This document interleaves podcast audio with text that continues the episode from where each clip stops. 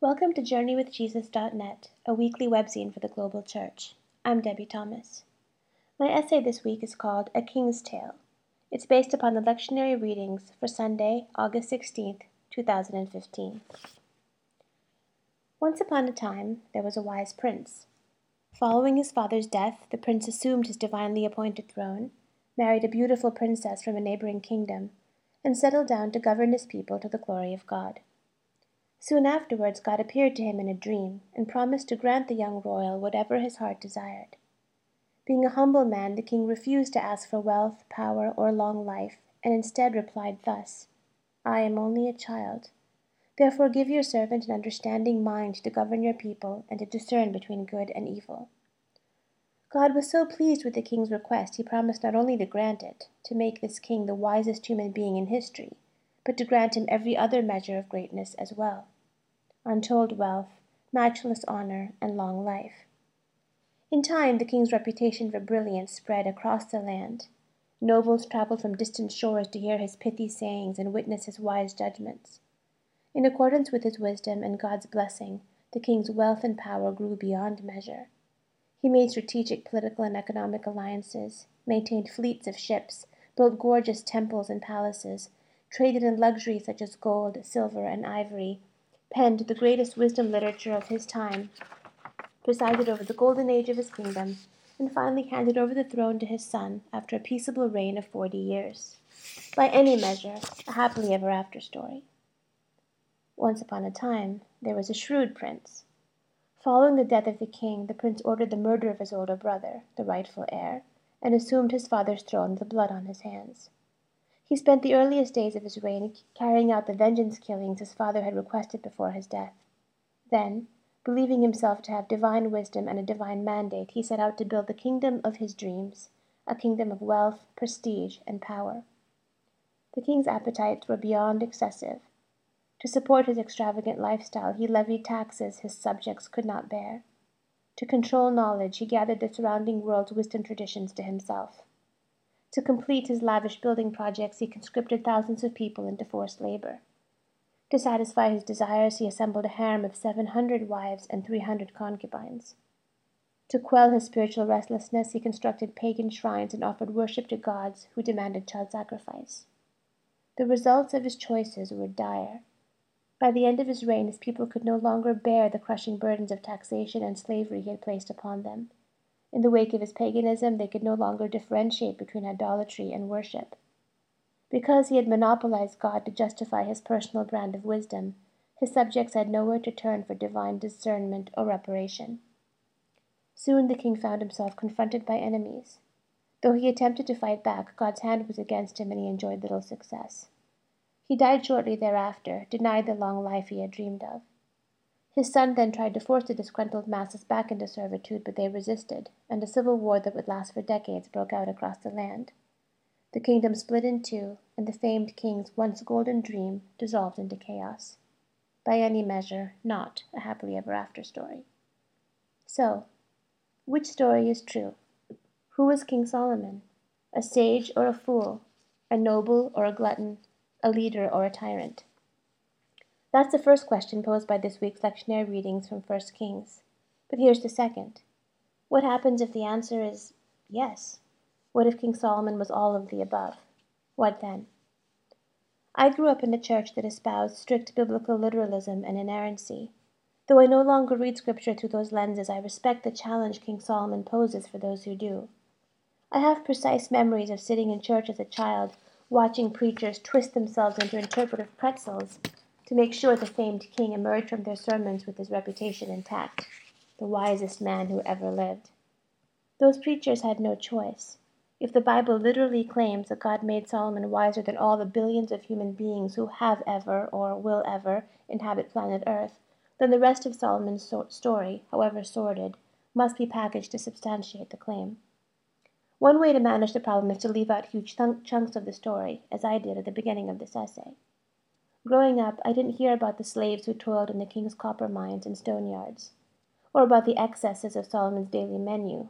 A thousand measures of flour and meal, ten oxen, twenty cattle, one hundred sheep, and ample sides of deer, gazelle, roebuck, and fatted fowl, or about the forbidden gods, Chemosh, Moloch, Astarte, Milcom, he honored with dubious and possibly sinister sacrifices at shrines on the outskirts of the city.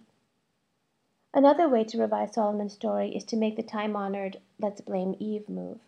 This allows Solomon to remain a wise and a good king, a witty and enterprising man whose only fatal mistake is that he falls into the arms of the wrong women, foreign, idolatrous women who lead his otherwise pure heart astray. Needless to say, this misogynistic reading depends on a pretty narrow definition of sin. Sin as sexual mishap, not sin as greed, ostentation, fratricide, gluttony, idolatry, exploitation, or cruel indifference. I started this essay dividing Solomon's story into two parts the good and the bad, the noble and the shameful. But the wonderful thing about the Bible, if we're willing to liberate it from the bondage of literalism, is that it refuses to distort reality in such an unhelpful way. The Solomon of the Bible is a human being, which is to say, he is a paradox. Blessed with wisdom and cursed with foolishness, devoted to God and attracted to idols, committed to his intellect and shackled to his appetites. We can neither whitewash nor dismiss this king, his story is too familiar, too much like our own. But we can learn from it.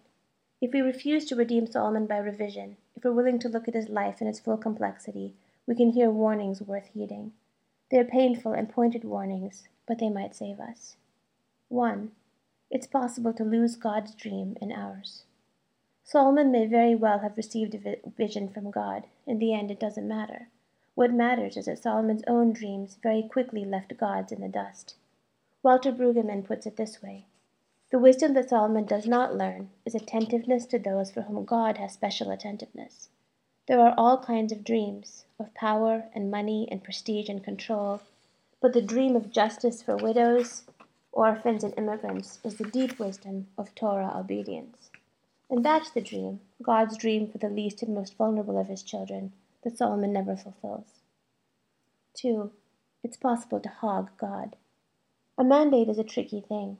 Solomon believed that his wisdom and his legitimacy as Israel's ruler came from God himself. But how often in the years that followed did he return to that original mandate and ask himself if his reign was still worthy of God's stamp of approval? Using God to legitimize one's own decisions and satisfy one's own lusts is dangerous, especially if it denies other people the right to appeal to God too. I wonder, for example, how the parents of those young girls Solomon kidnapped for his harem felt about their king's holy mandate. Solomon monopolized God for the sake of his ambitions and appetites. He did this long after his personal devotion to God had run cold. 3. Wealth is not blessing. I feel like I need to repeat that. Wealth is not blessing. If it is, then Jesus, just to cite the obvious example, must be regarded as one of the most unblessed people ever to walk the earth. He lived and died dirt poor. But if there's one false teaching that haunts the American church most, this is it that money is an unambiguous sign of God's approval. Hence, prosperity theology. Hence, our willingness to turn a blind eye to sin in our politicians, our economic policy makers, our religious leaders, and our cultural icons when their sins come packaged in enormous wealth. Too often, money creates a moral vacuum. Solomon remained wealthy while he sacrificed babies to Moloch. Wealth is not blessing. Let's try this again.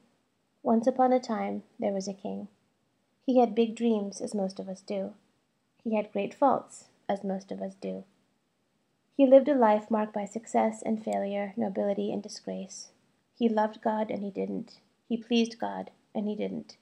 He left a legacy that was neither perfect nor wretched, as most of us will. But he was loved by God throughout, even when his foolish wisdom shattered God's heart, as we are. For books this week, we will review Amy Frykholm's See Me Naked Stories of Sexual Exile in American Christianity. Why do Christians have such a hard time talking about sex? What, if anything, does sex have to do with our spiritual lives?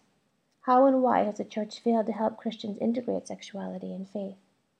Amy Frykholm, associate editor for the Christian Century and author of Rapture Culture and Julian of Norwich, a contemplative biography, explores these difficult questions in her 2011 book, See Me Naked. She argues that the Christian church has had a long history of denigrating the human body, especially the female body, tacitly condoning sexual exploitation and abuse, and refusing to weave human sexuality into the whole fabric of spiritual and religious life. And the results, Frykholm suggests, have often been tragic.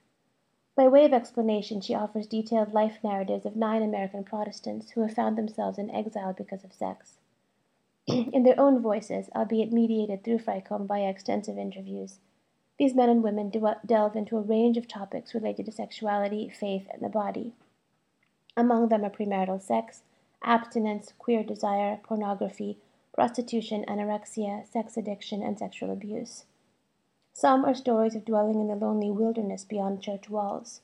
Others are about incarnation, the reuniting of body and soul into an integrated religious life.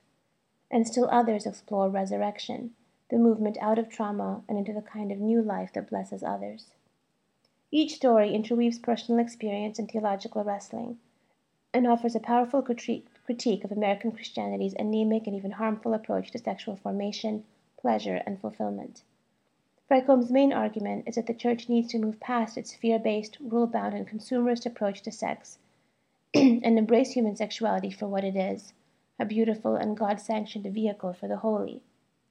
Frykholm's book is not only impressive, it's essential. An essential entry point for any church, religious community, or clergy that desires to move past rules and taboos and bring sex home from its long exile in the wilderness. For movies this week, we review Growing Up Trans. This 84 minute documentary by PBS Frontline about transgender teens does many things well. The film follows a half dozen adolescents and their parents, allowing them to tell their own stories in their own words without any prompts from a narrator. What emerges is a very complex set of circumstances that deserves our unconditional compassion and support. The film avoids being sanguine or politically correct, especially about the difficult choices of medical treatments, puberty blockers, cross sex hormones, and sexual reassignment surgeries, and the collateral problems that often accompany transgendering bullying, loneliness, sleeplessness, suicidal ideation, depression, and anxiety. You can watch this powerful movie online for free at Frontline, including additional material like other videos, chat rooms, and reader comments with further stories. And finally, for poetry this week, we have Kneeling by R.S. Thomas. Moments of great calm, kneeling before an altar of wood in a stone church in summer, waiting for the God to speak. The air a staircase for silence, the sun's light ringing me as though I acted a great role, and the audience is still, all that close throng of spirits waiting, as I, for the message. Prompt me, God, but not yet. When I speak, though it be you who speak through me, something is lost. The meaning is in the waiting. Thank you for joining us at JourneyWithJesus.net for Sunday, August 16th, 2015. I'm Debie Thomas.